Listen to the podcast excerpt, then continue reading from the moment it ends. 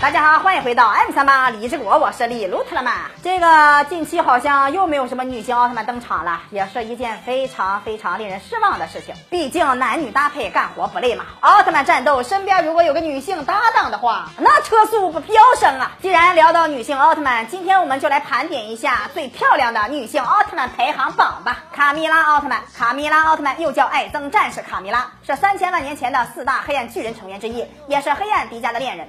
卡蜜拉奥特曼的身材非常的苗条，灰金色的组合也非常的耐看。具有明显的女性奥特曼性别特征，人间体穿着黑色的衣服，脖子和头上也戴着银色的配饰，神秘感十足。在迪迦奥特曼剧场版最终圣战中，卡米拉解开封印后复活，由于三千万年前黑暗迪迦的背叛，因爱生恨，企图向世界报复。卡米拉使用黑暗神鞭和黑暗神剑，把复合型迪迦打得直冒火星子，最终被获得力量的闪耀迪迦打败。卡米拉是个痴情的女奥特曼，同《大话西游》中的紫霞仙子一样，但是紫霞一爱就是一万年。卡米拉这一爱就是三千万年呀！但是这三千万年也没有消除他对迪迦的爱，爱的越深，也就恨的越深。爱憎战士卡米拉人如其名，但是最后还是死在了最爱的人的手上了！杰斯提斯奥特曼，杰斯提斯奥特曼是高斯奥特曼的搭档，有着和迪迦同款的胸部护甲。杰斯提斯可能是最特殊的奥特曼了，巨人形态是男性奥特曼，可人间体却是一个高颜值冷酷的妹子。可能是他的母亲在创造他的时候弄错了性别，